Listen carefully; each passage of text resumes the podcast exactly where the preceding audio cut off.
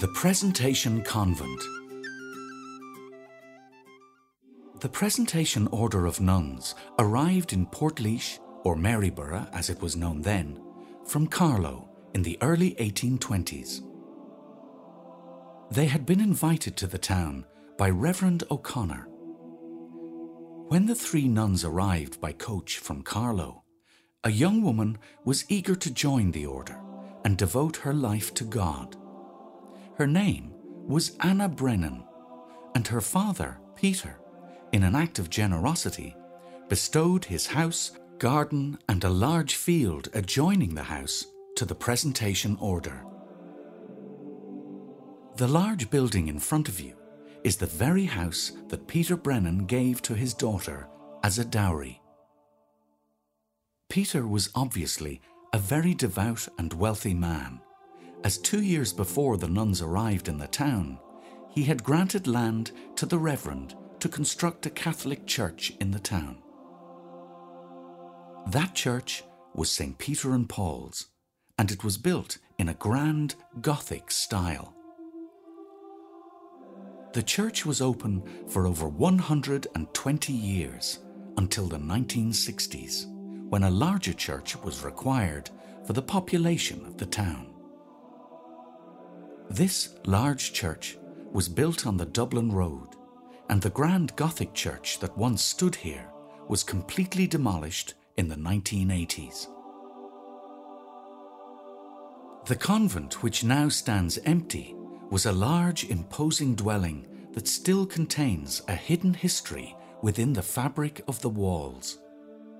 A tower house is located at the back of the convent. This tower house was probably constructed around the time of the Fort Protector in the 16th century.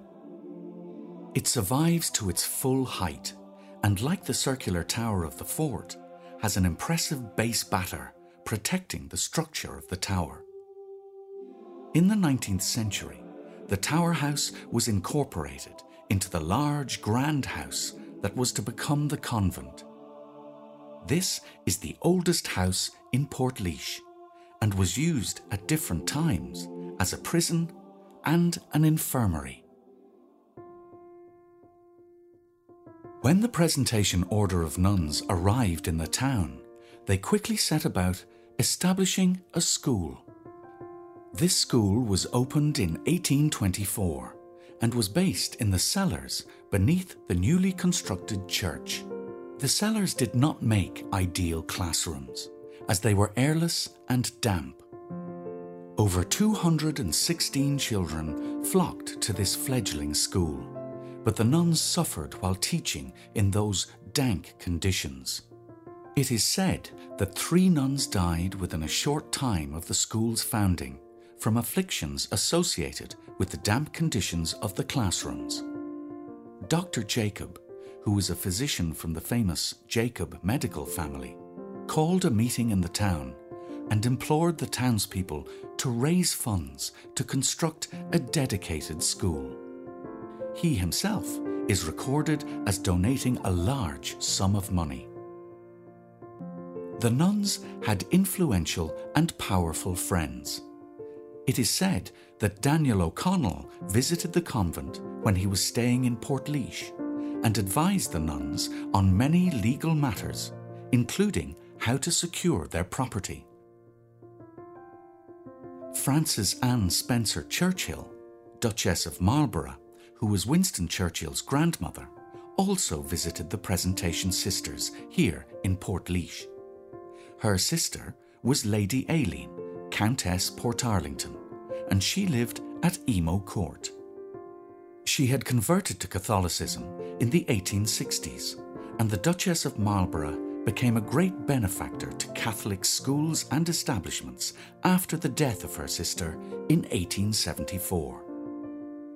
The Duchess took tea with the nuns in the parlour and spoke warmly of how the nuns' kindness and charity had greatly affected her own sister, who had spoken so enthusiastically about the work that the nuns were doing for the poor in Portlaoise.